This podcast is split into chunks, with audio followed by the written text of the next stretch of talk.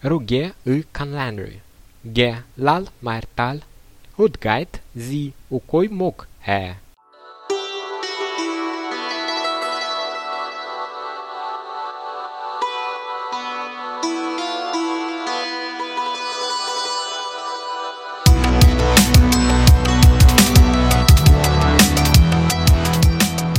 Welcome to Conlangery, the podcast about constructed languages and the people who invent them.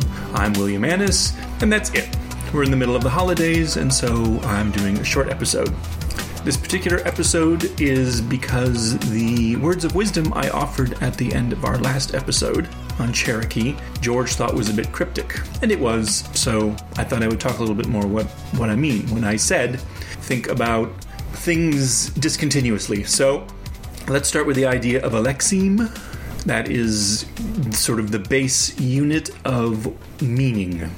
Um, most of us are used to thinking of lexemes as being identical to words or to roots and stems, but what I want to talk about today is expanding that definition out to include um, things that are not glommed together or things which are across multiple words in general, I think conlangers as a whole are big fans of agglutination. We like big words with nice, clear derivational processes, and we produce big words to address gaps in meaning. Nice, tiny little words. Um, but I want to talk about ways to, to get out of that habit a little bit. So, the first example of discontinuous um, meaning or discontinuous lexemes um, occurs in German and Dutch and probably other Germanic languages. Um, and those are the separable prefix verbs. If you've not had high school German, then you don't know about the wonderful verb such as ankommen, which means to arrive. That's composed of two elements, an and kommen. Only the kommen part is actually a verb. Um, it gets conjugated, and in a normal declarative sentence, the prefix part gets shunted to the end of the phrase. Sie kommt an. She's arriving. Or you can slam pretty much anything else in the rest of the clause goes between the verb and the separable prefix. Sie kommt sofort an.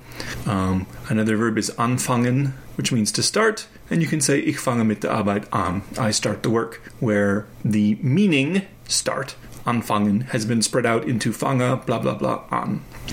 Um, and then there are different things happen in different tenses and different moods, and we don't need to get into that. You can find lots of information about separable prefix verbs online because many American and British students have nightmares with them. Um, English phrasal verbs are a little bit like this, but they're more constrained. I can say pick him up at the store, but I can't say pick him at the store up. Or I'm not normally do I say that. I mean, a disfluency might produce something like that. So, getting a little further afield, the recent episode on Cherokee had verbs where the meaning of the verb um, was not simply in the verb stem, but was combined with the verb and some pre pronominal affix way off at the far left end of the verb. So, the normal uh, template is these pre pronominal things, of which there are several, and you can mix and match them together. The conjugation marking for both subject and object, then the verb stem, and then aspect and tense marking. Um, one example was the verb for sing. It sure looks like, based on what the grammar said, that you always have to use a distributive sense prefix when you talk about singing in Cherokee. The Apachean languages, that is, that particular branch of the Athabascan family, do this in abundance. Navajo is my favorite example. There's a hundred plus of these prefixes, and they tend to fall into different slots, so you can get piles of them. Um, very similar to Cherokee, just much more abundant. Bunches of slots, prefixes for subjects and objects, which occur in funny different ways depending on what kind of subject or object they are. And then at the very end is the verb stem. And uh, the standard manuals have lists of what the different prefixes mean. I'm not going to go through all of them, I'll just mention a few. There's one that refers to fire, um, it's pronounced de. There's another one pronounced de, which goes into a different slot and means it's an aspectual prefix, it means the inceptive. Um, a prefix marking destruction is pronounced se, um, and one example verb is so, uh, soche, which means you kill it, and the se, obviously, a vowel gets lost in there. There's all sorts of fun phonetics at the boundaries of these things. Um, so these are very simple, but then there are other prefixes like ke, which marks friendly relations. There's ahe, which marks reciprocal actions, so you can get verbs like ne, which means treat each other as relatives. And the point is ke, ahe, and then way at the end, ne is the verb, and then you have marking in the middle, which has the normal sorts of uh, person marking, tense, and aspect stuff. So um, the point I'm trying to make is that the meaning, you have to take all of the parts together. You do not know what is being said until the verb is done. Um, there are many, many, many, many of these prefixes. I have a link to a paper which lists some. Uh, one of my favorite prefixes is ya, which occurs on a single verb.